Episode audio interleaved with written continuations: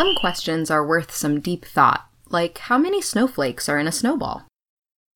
Welcome to the Nature of Phenology, where we share the cycles and seasons of the outdoors. I'm your host, Hazel Stark, and this episode was written by Joe Horn. Several late Februarys back, I met up with a sweet elderly friend of mine, shuffling determined towards the scruffy edge of a parking lot. We were parked there for a meeting with several other folks in the nearby building, but this man had other more important business to attend to first. In his right hand, he held a pair of garden shears, and I realized he was walking towards a shrub that was quite a way off the parking lot in a muddy ditch. He called me over, pointed with the shears at the nearby shrub, and asked me if I would be willing to cut him a twiggy bouquet of pussy willow so that he could bring it home to his wife. I obliged and carefully selected a bunch of the straightest, most beautiful twigs I could find. I announced my satisfaction with the bunch of branches and asked for his approval, though the look in his eyes betrayed his satisfaction. I turned around to climb back out of the ditch when he called down to me in his frail voice to make sure I took time to cut a bunch for my partner as well. And so I did.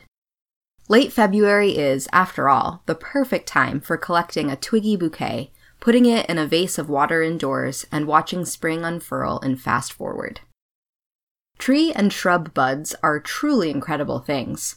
In the late summer and through the fall, while our eyes may be transfixed by the phenomenal shades of reds, orange, and yellows that make that time of year iconic in New England, there is an equally magical display happening in miniature.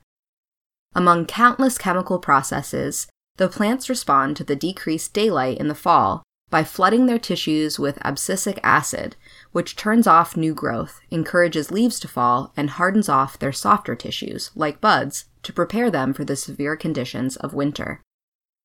While each tree or shrub has its own strategy for keeping its buds viable through the winter, I find those of the balsam poplar or balm of Gilead to be one of the most astonishing.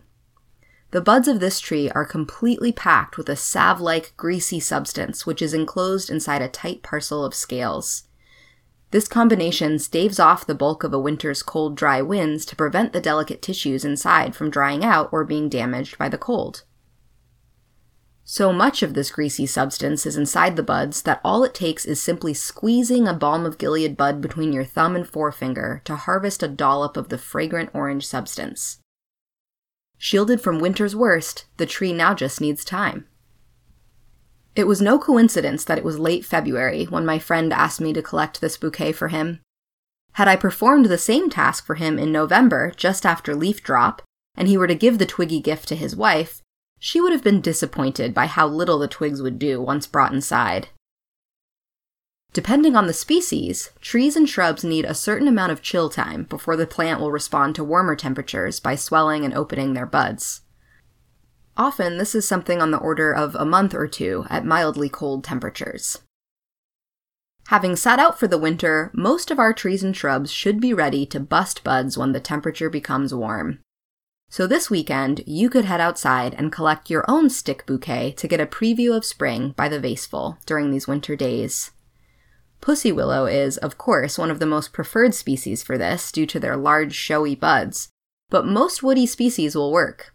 I personally like to pick a stick bouquet with as much diversity of species as possible willow, alder, apple, hawthorn, dogwood, and maple, to name a few. With such a diverse vase, you will be treated to a lovely display as each species opens in its own time. You can download this episode and find a link to the transcript, photos, information about podcasting, and more by visiting archives.weru.org. Thanks for listening, and please join us next week for another dive into the nature of phenology.